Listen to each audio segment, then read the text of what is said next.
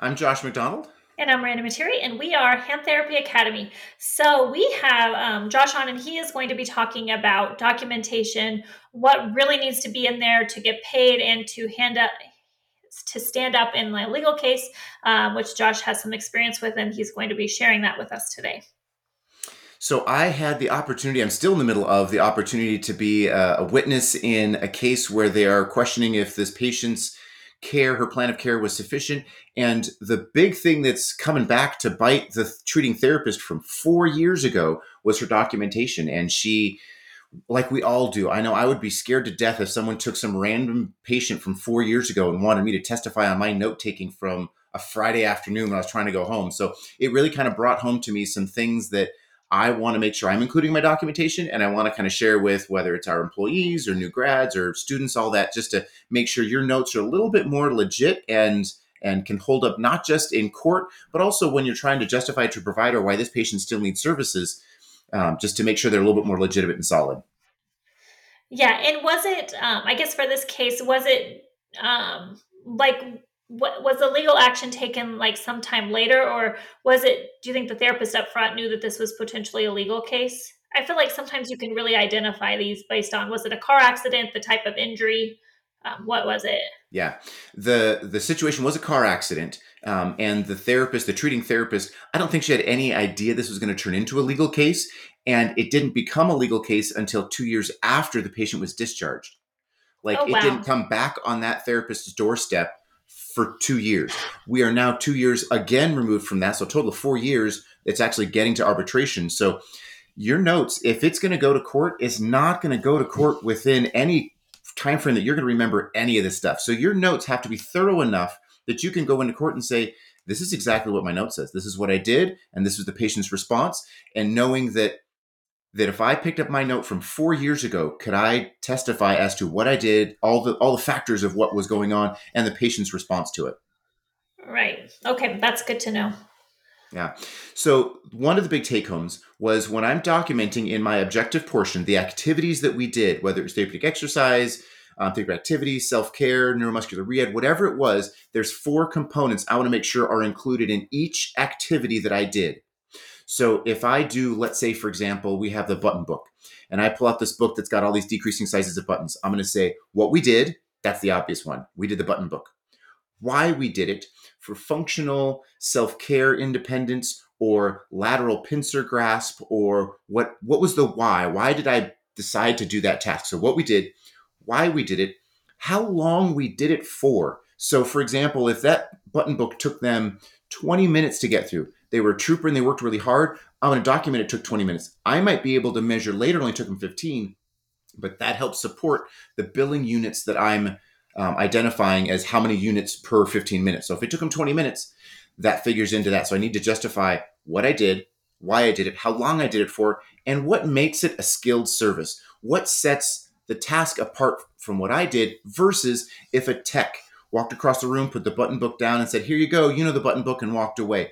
They could do that at home with a button shirt, button up shirt. What did I do that made this a skilled service?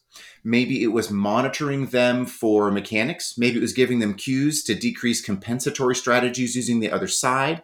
Maybe it was scaling it down and saying, let's go to the bigger button books. Sometimes that can be done from across the room. I can say, hey, you're using your, your middle finger, it's just index and thumb today.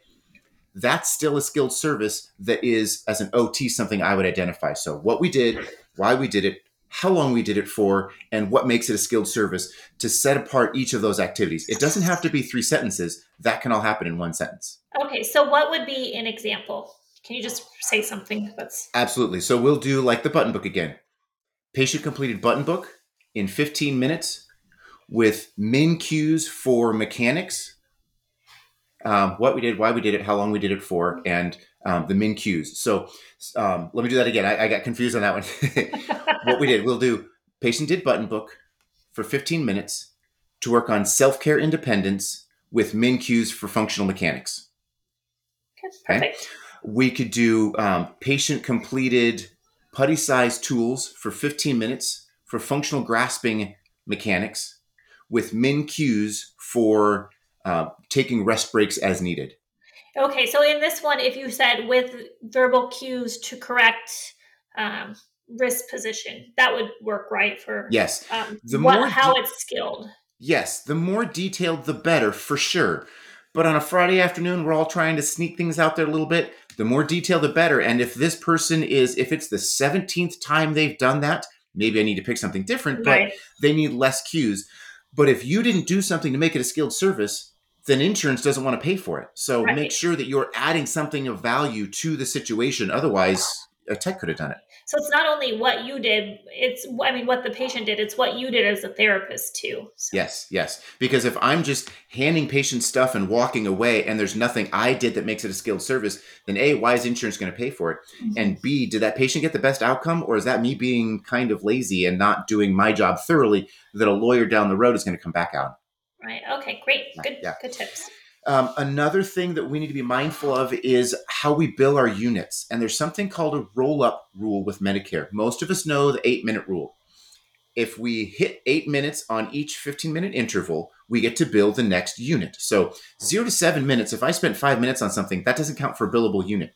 If I spent eight minutes, I get to round up to a 15 minute, one unit charge.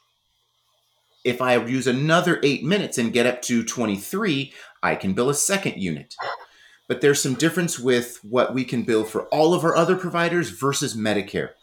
With all of my other providers, it's unit specific. So in a therapeutic exercise, 97110, if I did eight minutes of an activity, I can bill one unit.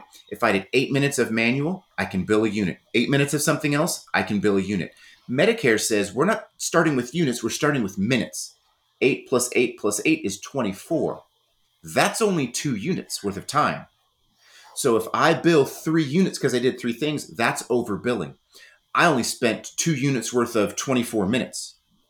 It works the other way too, where if I spend 20 minutes on therapeutic exercise and 20 minutes on therapeutic activity, that's only one unit of each because I didn't reach 24 to justify a second unit. So under all my other insurances, that's only two units, 20 and 20. Under Medicare, if I start with 40 minutes, that qualifies for three units. So then I can divide that up by how many units in each thing. So if I have 40 total minutes, I can bill three units under Medicare. So every other insurance, you start with the units, how many minutes in each one. Medicare, start with how many minutes and divide that and see how many units I get to bill because 40 or 20 or however many minutes.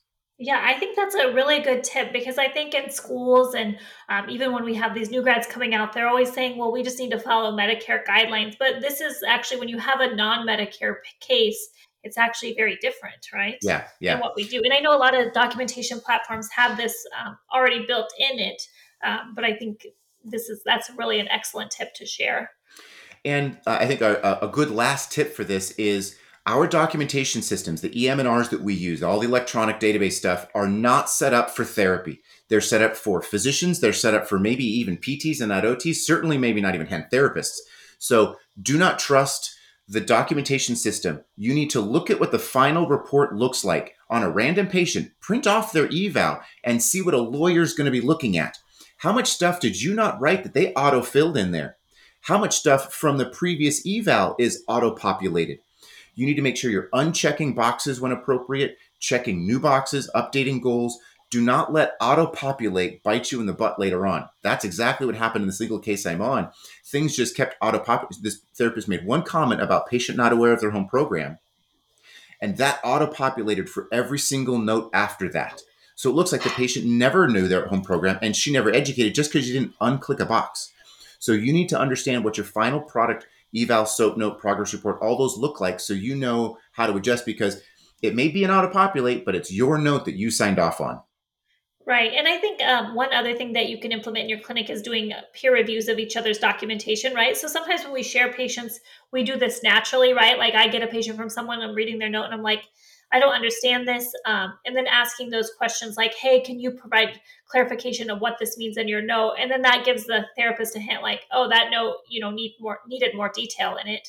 And then um, if you have anybody in your management or, you know, maybe one of your more senior therapists review the younger um, newer therapists, I think that can be really helpful as a new grad learning how to document um, appropriately.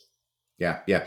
I do think too, maybe having a new grad or a one or two year out checking on the experienced therapists who think they're doing a fantastic job, but have fallen into a groove and take some things for granted a little bit. Yes, that's that's Yeah, definitely yeah. the case. Okay, yeah. Thank you for sharing all that. That, that was very, I think, helpful. Um, All right. okay, and that we do have a documentation course that is coming out. It won't be until August of 2023, August September 2023. So be on the lookout um, for that. And if you guys have any questions, reach out to us at info at Hand Therapy Academy or check out our Instagram page at Hand Therapy Academy.